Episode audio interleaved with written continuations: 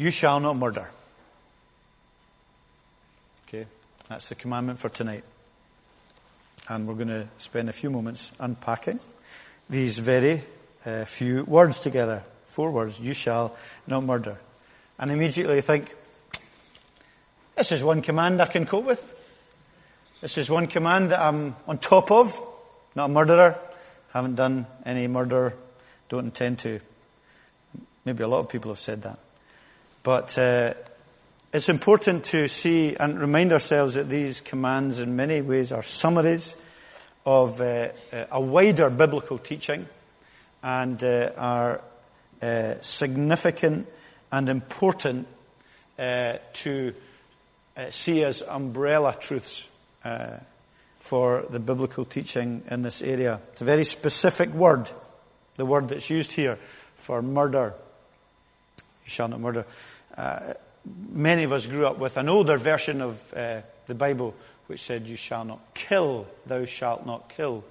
And that was possibly uh, slightly misleading for us because it's a, a very, a fairly narrow and exclusive word that is used here. And uh, it does refer to murder, premeditated, or uh, the taking of human life outside of a judicial uh, context, outside of even uh, the reality of uh, what people would sometimes call a just war. So we're not dealing particularly with these things this evening. We're not dealing with the killing of animals. Uh, many people would see it as a blanket uh, command against prohibition against any kind of killing. Now, I'm not going to go into the morality or otherwise of killing animals, uh, but it's not primarily what this command is about. And uh, as one who has destroyed the life of several mice in the last few weeks, then uh, I'm quite glad that we're not going to be dealing with that particular issue this evening.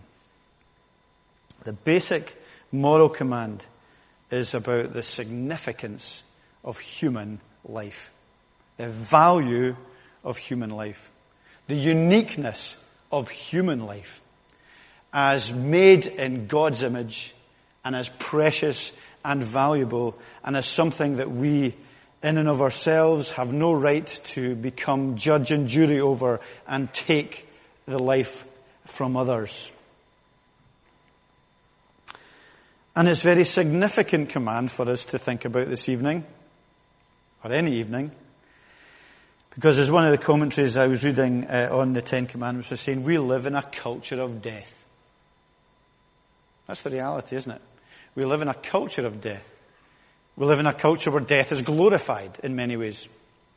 You just think of some of the films you watch, and I watch and that we casually watch, where death and murder and vigilantism and brutality and the cheapness of human life is praised and glorified and uh, honored as something uh, worthy and something that makes you significant and important. But throughout life, uh, whether it's at an entertainment level or whether it's in uh, the, the natural level of the world in which we live, we live in a culture of death. You pick up any newspaper, look on any internet news site on any day, and there'll be lots more stories about death than there will be about life. And there'll be many stories about murder. And this command is uh, in the second table of the law, and it's uh, exclusively uh, giving us uh, a a, set of, a set of, a culture and a set of laws in relation to how we treat and act towards one another. And it's reminding us, uh, and very much in the context of the command as well, uh, of, of, the uh, of, the covenant and the command and the society in which the command was given, uh, of God's place of justice and God's place of uh, enacting justice. It's a prohibition uh, against premeditated murder, acts of revenge, and acts of hatred that reveal themselves in the taking of life. It's the uh, it's the, the natural end to hatred. It's the taking of life. And interestingly, right from the very beginning, that's been the case, hasn't it? That one of the very first acts of uh, the sinful outworking of uh, the rebellion between Adam and Eve was uh, Cain taking the life of Abel. So that uh, right from the beginning, this pattern was set in place where when God is rejected and when God is the author of life is rejected, then life becomes cheaper because we become the ones that are more important than other people and we don't respect and see them as being made in God's image. And uh, that image is hugely significant. And God is here protecting the image of himself in mankind and giving humanity intrinsic value because of who we are and who, uh, in whose image we are made. And as, as that is lost, as people reject God, and as people reject that whole concept of being made in His image and reject the uniqueness of humanity and simply put us on a level or maybe a slightly higher level than animals, then it is no wonder we're living in a culture of death where life is cheap and life is increasingly cheap uh, to people. So we have here for society and for the individual a protection. A protection for me, a protection for you, a protection for people, because people are valuable in God's sight and because uh, it is the work of Satan to uh, bring uh, this hatred and division and uh, ultimately destruction of human life uh, through murder. It jo- enjoins on us as Christians and uh, as people this responsibility to protect life and to save life. Uh, the taking of life is God's prerogative. Now, there may be certain areas, great areas. Uh, that might be a dangerous thing to say, but there's one or two areas that we will look at uh, together just for a moment. But it is God's place to take life, and it's God's place to give life. And uh, the reality is that sometimes humanity wants to take that role, and increasingly wants to take that role. Society wants to take that role. And so there's this, this sense in which, uh, uh, in terms of law, in terms of uh, the normal outworking of society, in terms of the normal outworking of people living with people, uh, murder is prohibited by God. You shall not murder. No justification for going uh, down that road.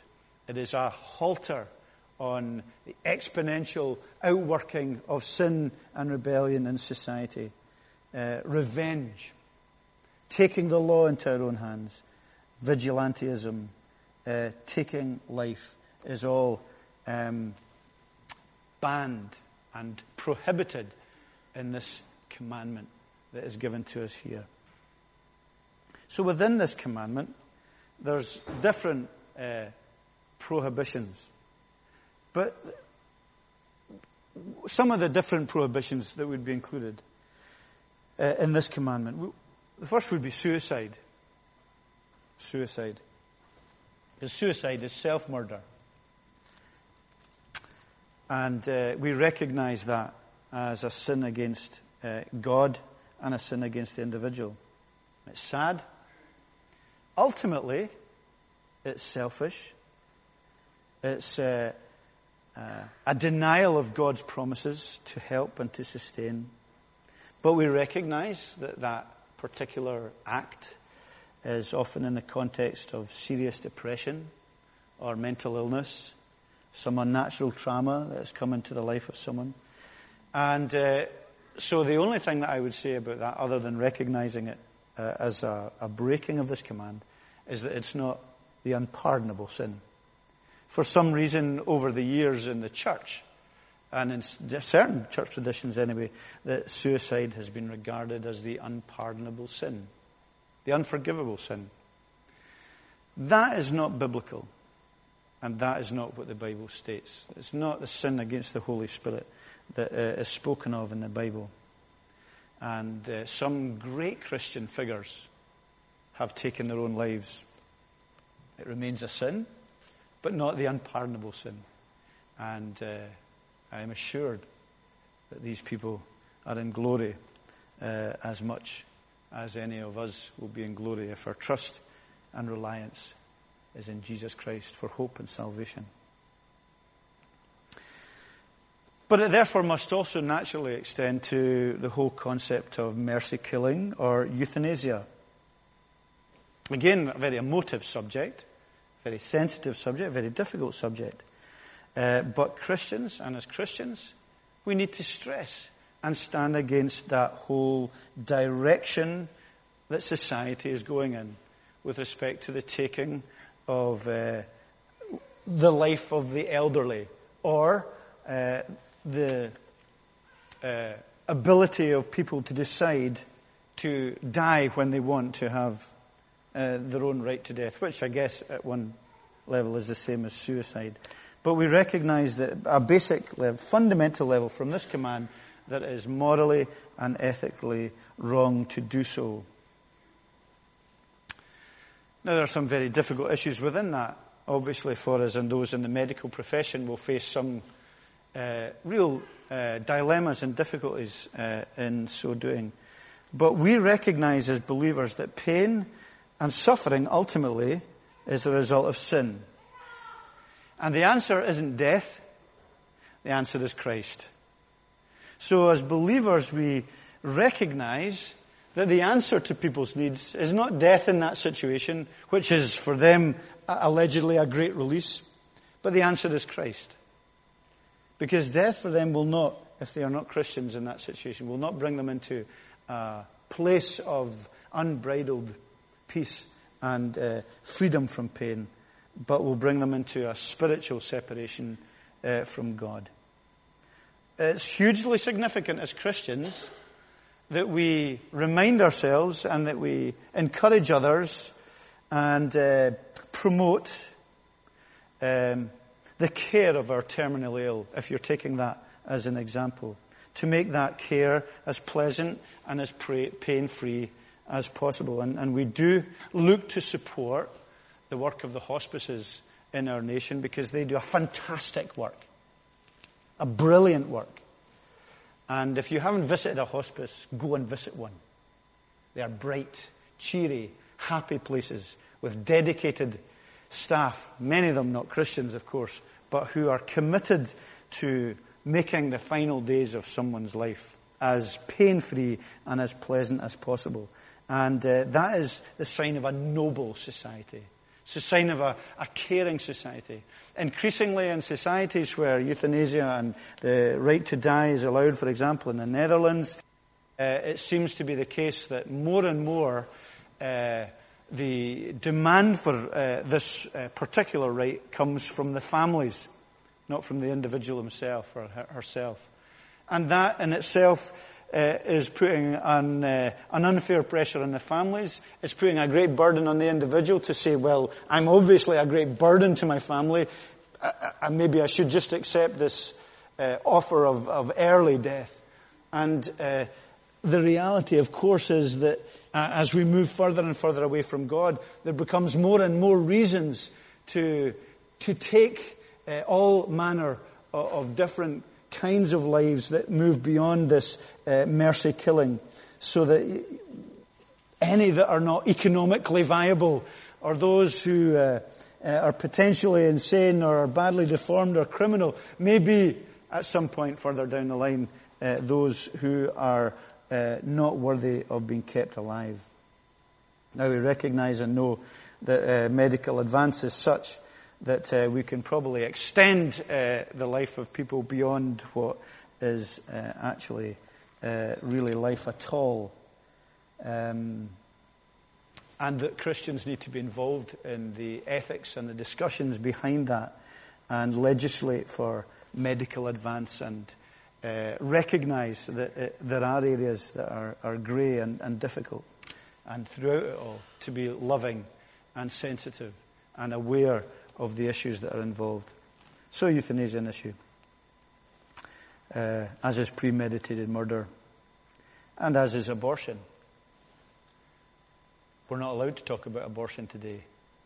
It is a heinous crime to mention anything that would uh, uh, deny the right of a woman uh, to choose what to do with her own body, uh, what is best for that. The Bible is full of advice about protecting the most vulnerable and the most uh, needy and the most weak in society. None more so than the unborn child. And uh, we are complicit in our guilt uh, by our silence on this issue. Partly because uh, it maybe is a political football for many people. Partly because it is seen as harsh and oppressive uh, to feminism and the rights of uh, the woman and her body. But we need to recognize in the society in which we live that abortion is generally speaking birth control for many. And it is the taking of life. And uh, we believe in the Bible's teaching that life uh, begins at conception in the womb. And that from that moment on, we do everything we can to protect that basic right to life. Because it isn't only the woman's body. There is more than just the woman's body at stake here. There is the body of a very small and very vulnerable and unprotected uh, human being. Now, I know in law that they're not human beings, uh, but uh, in God's uh, word and in our understanding of, uh, or in the understanding of medical ethicists, that uh, all that is required for human life is there from the very beginning. It does make us wonder how many millions will be in heaven from those who were aborted. But we give thanks and uh, we rejoice uh,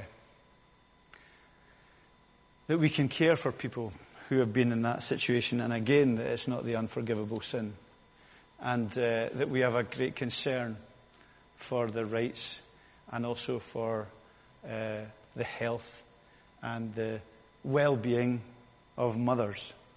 And uh, many uh, will struggle and battle uh, with guilt for many years uh, for having agreed to abortion and decided under pressure sometimes to have their child aborted. And uh, we need to embrace them and remind them of the forgiveness of the gospel and of the grace of God uh, for them in their lives. So these are some of the uh, immediate um, applications of this commandment, do not murder, that is given to us here. But I want just briefly to expand that command uh, much more relevant, not maybe much more relevant, much more, in a much more focused way to our own lives because we've seen the pattern again and again in the Old Testament is that we have the, the basic command of God and in the New Testament that is broadened and internalized and made more demanding uh, on us so that we all sit here and, and maybe the, majority of us who have never murdered anyone. But we find that the New Testament uh, shines a deeper light onto us in our hearts because Christ makes clear that true Christian morality starts in our hearts. Because as we were singing before uh, we uh, came to read this passage, he knows the motives and intentions of our heart. So the command is always more than just societal. It's more than just our outward behavior, and it's more than how we physically act towards one another uh, in a positive or negative way. But Christ deals with our motives, and nobody here uh, will find that their motives are perfect in this area. He envelops in this command hatred and revenge. Take one or two passages from the New Testament, Matthew 5:21. You've heard it long ago, do not murder. But I tell you, anyone who is angry with his brother without cause will be subject to judgment. Titus 3:3. We lived looking at our pre-Christian lives in envy and malice, being hated and hating one another. But when the love and kindness of God, our Savior, appeared, He saved us from this. Galatians 5:19. The acts of the sinful nature are hatred, discord, jealousy, fits of rage, selfish ambition. 1 John 4:20 where we read, "We love because he first loved us. If anyone says I love God but hates his neighbor brother, he is a liar." So we find that there's this this great extension towards the command, thou shalt not murder, you shall not kill, uh, murder, uh, into our motives and the attitudes and intentions of our hearts, uh, in the recognition that it, this is where murder comes from. And remember, so much murder uh, is not, um, even in society today, I, am not sure on percentages, but the percentage is very high that murder is connected to families and connected to people close to you. Uh, and it stems from these close relationships. It's, not often random at that level. And so it stems from this undealt with hatred, bitterness, jealousy, anger, envy that's in our hearts. And God is saying you can't tolerate that. You can't allow that to fester because it will manifest itself uh, in a much worse way, but also in and of itself is destructive to who you are and what you are. And bitterness and hatred will eat at your heart and destroy you as a Christian. And it's just as reprehensible and just as condemnatory at one level in God's eyes uh, than murder itself. And that's hugely significant. Um, I was reading a book today. It's, it's an excellent book, um, particular for any of you here, any of the pastors here uh, or people thinking about ministry. It's um, called Dangerous Calling, and it's by a guy, Paul David Tripp, uh, who is one of the guys uh, whose books we're using for our own elders training. And uh, he says uh, some very interesting things about anger in his own life and in his own heart. And it almost destroyed his marriage as a pastor and destroyed his ministry. He says at one point, a, there was a huge disconnect between my private persona and my public ministry life. The irritable and impatient man at home was a very different guy from the gracious and patient pastor our congregation saw in those public ministry and worship settings where they encountered me most. I didn't see the spiritual schizophrenia that personal ministry life had become. So here's a guy who had a, a massive change in his life when he began to realize that uh, he was angry. He was angry with his wife. He was angry with his congregation. He was angry with his family. He was impatient with them at home. And then he was going out to do this great public ministry. And yet his whole life was imploding uh, and his relationships were imploding because he wasn't dealing with these things. And the reminder to us is our great need you, do you think tonight you don't need Christ in your everyday living? That Christ is the insurance policy for the future, but you don't recognize that these commands expose His light in the darkness of our hearts and the ongoing need we have for Jesus because we're angry people if we're not some of the other ones that we'll come to see in future weeks like lustful and covetous and everything else. This, this danger of outward adherence only. That we're nice on the outside. That we put on a persona or a face. But that we are privately free to hate one another. And we relish that. And we enjoy that. Because it makes us feel good about ourselves. But we have a, a festering, uh, uh, anger uh, towards other people, sometimes towards God, uh, towards our wives, towards our husbands, towards our children, and we're irritable, we are careless, we are short, we are full of temper. And uh, we will see it sometimes in uh, the way we drive, in the way we respond if, if people come late, the way we work on the football field, a whole lot of different, well, the sports field generally. Speaking about myself, football field. But you remember these things and you realize that God has come to heal these things in our hearts and to deal with these sins which separate us from Him and from one another. You know, we will, we will all casually speak about how much we love one another as Christians. And we will in this, almost in the same breath, absolutely tear one another apart with ease. We will find fault. We will be angry and we will be critical because we aren't dealing with the reality of our need and of our sinfulness and the destruction that it causes and the division. That remember what Satan has come to do. Divide and destroy and separate. That's his work. God says he is love. And love means life. And life means unity. And so kind of uh, uh, uh, cooperative uh, community Christian living isn't a kind of fanciful hippie ideal. It's not something for soft-hearted Christians. It's at the very core of the gospel that we recognize that we deal with the divisions that so naturally and so easily come between us because it is Satan's work to destroy and to separate and to divide. And it, we will so quickly do it in the name of God.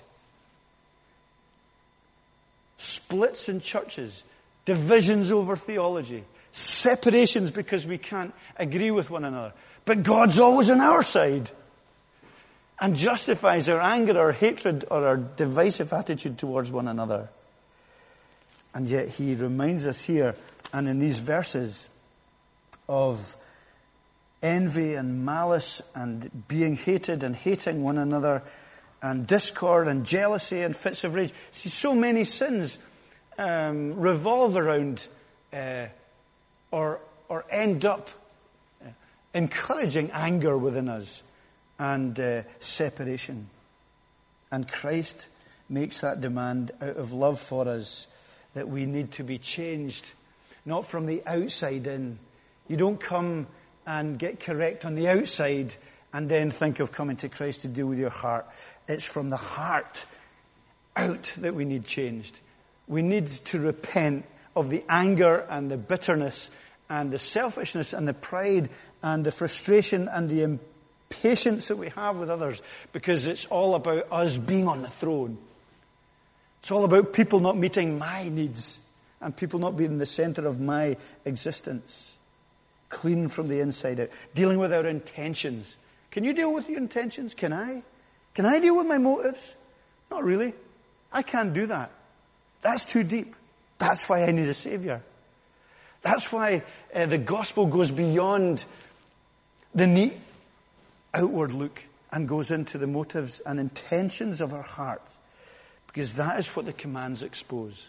They expose our need of Christ. It's impossible to obey these commands without a new heart and without recognizing the only one who can obey them for us is Jesus Christ who has died because he is taking our guilt on his place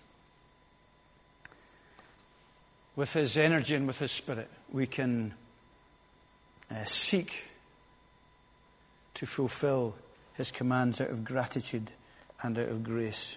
But every day, we see there's motives that need to be dealt with. Every day, in the kitchen, in, on the bus, in your first hour at work tomorrow. These are the places where your Christianity will be tested. Not in here. It's easy in here. It will be out there.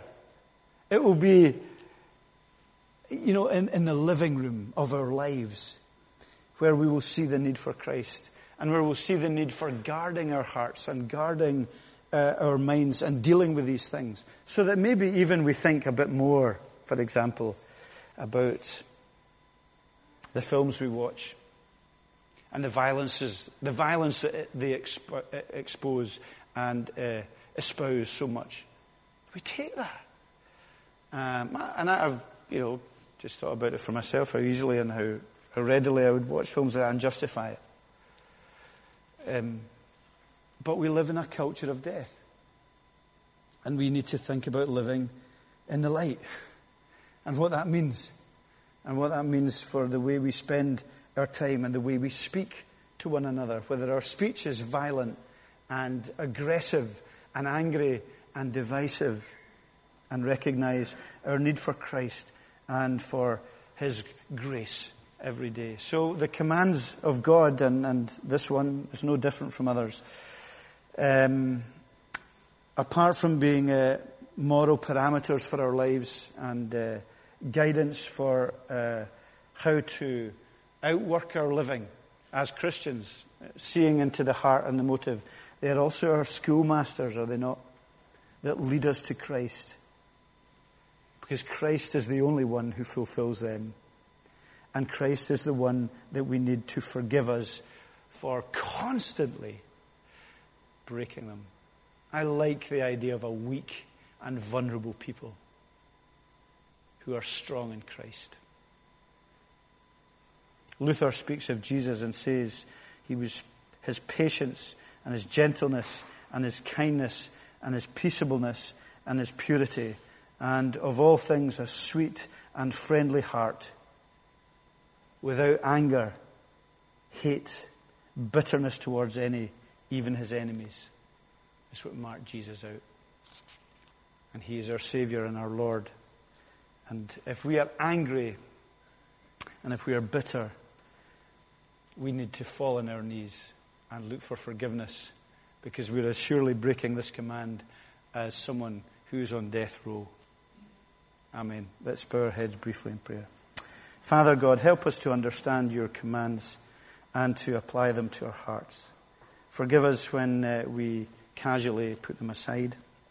And forgive us when we happily fester uh, and uh, allow a boiling rage and dissatisfaction with you and with your grace and with the peace you offer uh, destroy us from the inside out so that we uh, are alienating ourselves from you and from our fellow human being.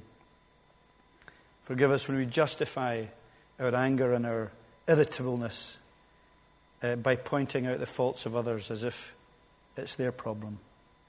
And may we be honest and open in dealing with our weakness and our anger and our sin before you. Remind us of your outstanding grace.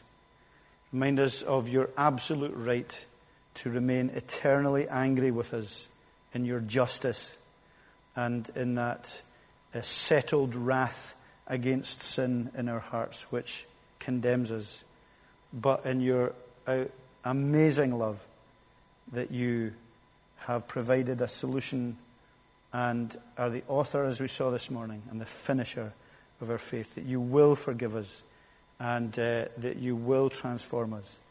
And as we confess our sin, you're faithful and just to forgive us our sins. We thank you for that. Bless uh, our thoughts in your word, and where we are convicted, may we come to you for forgiveness. Where we are short tempered and angry, may we seek uh, your grace and also understand why sometimes that happens. Give us the wisdom to know. For any who are grieving over unborn, lost unborn children, give them peace and give them forgiveness. And we ask and pray that you would guide us in the moral um, uh, difficulties of this, of the advances of medicine today that leave issues sometimes just not clear cut.